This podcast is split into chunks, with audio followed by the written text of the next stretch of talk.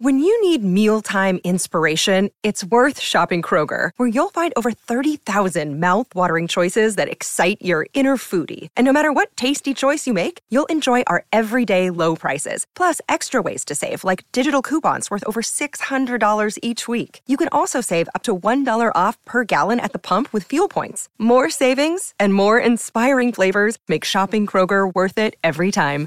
Kroger, fresh for everyone. Fuel restrictions apply. Turn up the volume. We're crossing live to the sports desk. What's fresh?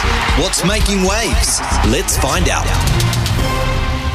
Before we get to you, Louis, on that, um, yeah, talking about those goals that Corey uh, Parker kicked. He kicked, he kicked three, uh, 586 goals. Before him, there was a player called Terry Matterson, played for the Broncos. Terry Matterson kicked 320 odd goals as well. Two forwards, two forwards kicking goals to that extent. Um, quite incredible. The Broncos just produced back to back kickers of that nature. But okay, let's get across to the sports desk. And uh, what have you got lined up today with so much pending? Well, I thought we would have a look at, and I almost felt like Heels wanted to get stuck into it for a second there, but he didn't. He held himself back. I'm sure he wouldn't have taken any satisfaction, none at all, in seeing England lose their series to India. Mm.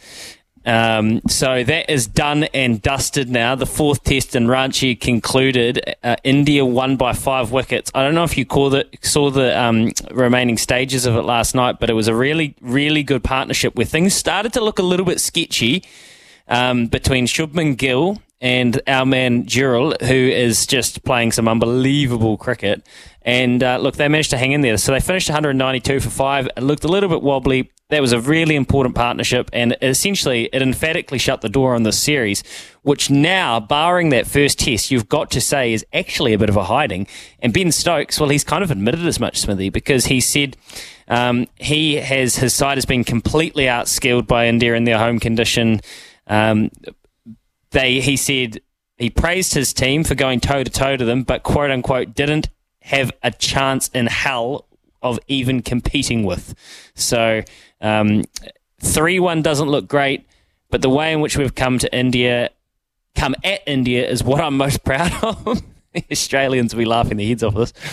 This young and experienced team has been successful over the past years, but coming to the India is a completely different beast, something that this team has not been exposed to. The way in which we have reacted to everything, even being on the wrong end of three results, is something I'm incredibly proud of. We didn't have a chance in hell even of competing with India, but even today that wasn't an easy win for India, and I think they would admit that. I'm very proud of the way every player has thrown everything in India. No one has ever taken a backward step. So they're feeling okay about themselves despite being hammered. Um, obviously, there's a test to come. So, what was your appraisal of the way that it's kind of the series hit, which promised so much when they won the first test, has kind of actually fizzled out to a bit of a non event? Yeah, absolutely, it has. I mean, they did have a sniff actually. India were 120 for five and teetering. Teetering, yes. So uh, Dhruv Jurel is a, a, new player I haven't uh, heard too much about, but what a great double he had in this Test match.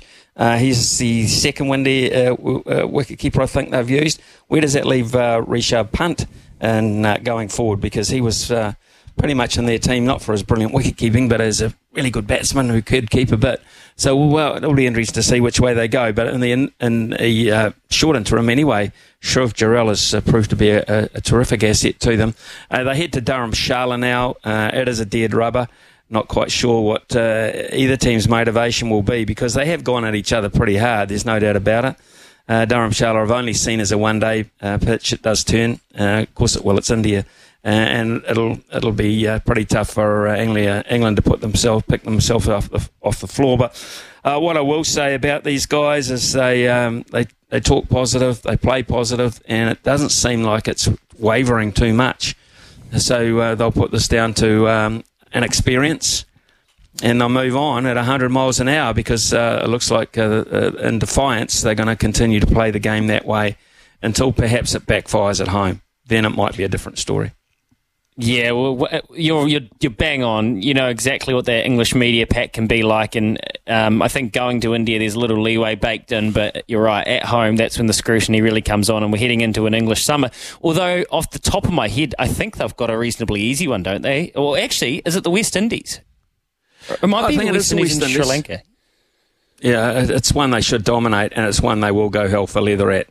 Um, and, and I, I, think it's fairly safe to say they'll dominate this particular uh, English home summer. Uh, but they've got one more thing uh, that Baz has to do before his uh, agenda is over, and uh, and that is to win the Ashes. Uh, missed out at home. Uh, it's pretty close in the end, wasn't it? But they got to go to Ooh, Australia, yeah. not this summer, but next summer. India's next big task is Australia, and Australia this summer. What a summer of cricket that will be with massive crowds. And then, of course, the Ashes goes without saying the following year. So back to back big seasons of cricket in Australia and uh, it'll be great. We'll be able to listen to that on SEN, their coverage coming across if you like, and of course you'll be able to watch it on Fox Television as well with their uh, unbelievably good coverage. So it'll be uh, a treat for next summer.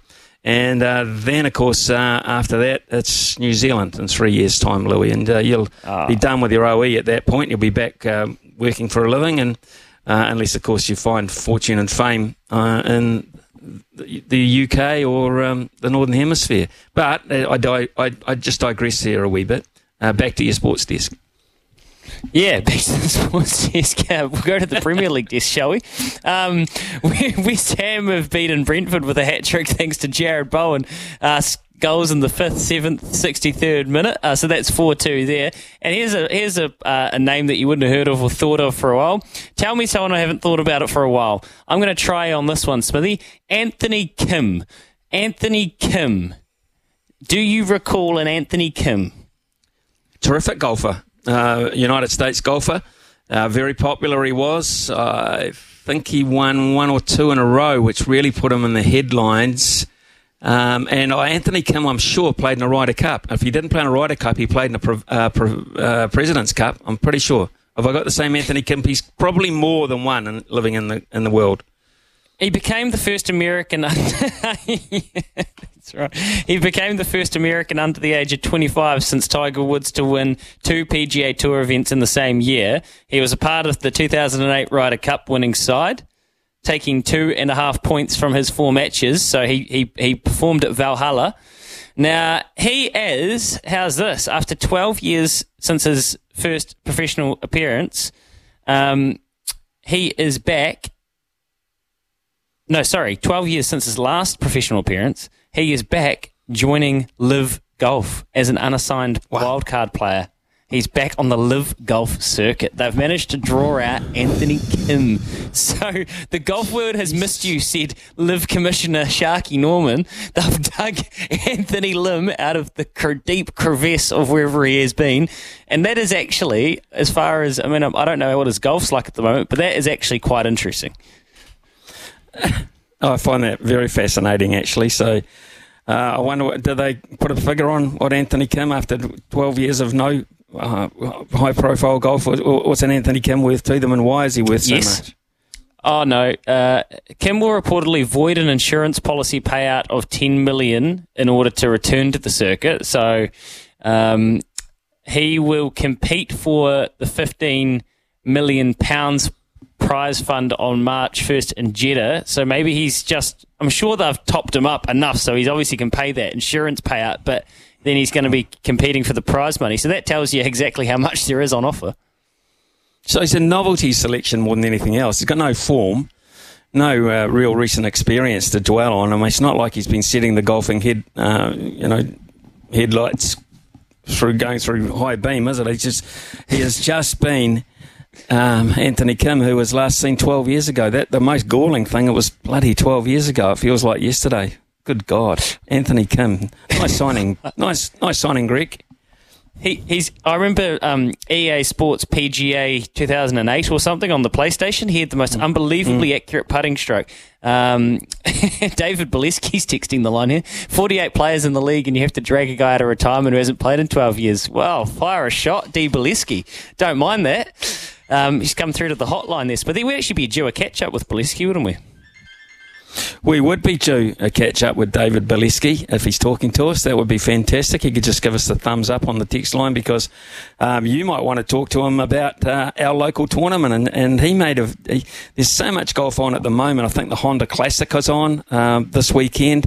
Not quite sure of the quality of that field. It'll certainly be stronger than uh, the Mexican Open. I wonder if he tipped Jake Knapp to win uh, the Mexican Open. And if he did, thanks very much for passing it on, David. But we'd love to chat to you, uh, particularly about the New Zealand Open or the golf tournaments that, are coming up. Oh, I love golf. I love watching my golf, and um, D. Can make it profitable watching at the same time. Anthony Kim was a high-profile signing and another blow to the PGA Tour. A great result for LIV and good result for golf. There you go. That's from Taylor. So there we go. That counters that one. Anything else on the sports desk? Uh, no, it's kind of a quiet day. I know that they sent an injury update around about a couple of Crusaders players. Tamaiti Williams, I don't know if you saw this, Smithy, really badly hurt his hamstring, and they haven't given a timeline, which tells me it could be a very long one. Did you see him flying down the sideline there, and it just went on him? Um, and obviously, they're pretty big hamstrings. We're not dealing with my sort of hamstrings. No. So. Um, I'm a bit worried about that. And Rivers Raihan has hurt his shoulder. But yeah, Tamaiti Williams, Scott Robertson will be obviously using him as one of his biggest weapons this year in his first year as All Blacks coach. So well, hopefully that's just it's because those hammies for big guys can be oh they can be very tedious. Well, and not only that, you've got to be very careful that you fix them because they can be ongoing. You, you fix them to the point where you think it's right, you think it's right, bring them back too early, twang goes again. And once they start going, um, hamstrings can keep on going. So that's massive because uh, he is a massive bloke. It will be a massive hamstring, but he is a massive part of the future, I'm sure, for Razor Robertson and his thinking maybe uh, in the next uh, three, four, five years because he's such a young guy, but such a huge, huge man. It is 11.36 here on SENZ. Uh, we shall take a breather. Uh, we haven't heard from Daryl Mitchell for a while, have we? Uh, hopefully fully fit to go to the basin. Uh, he was in a press conference yesterday and we shall, we shall absolutely uh, like to hear from Daryl Mitchell on uh, prospects for this weekend. That's coming next.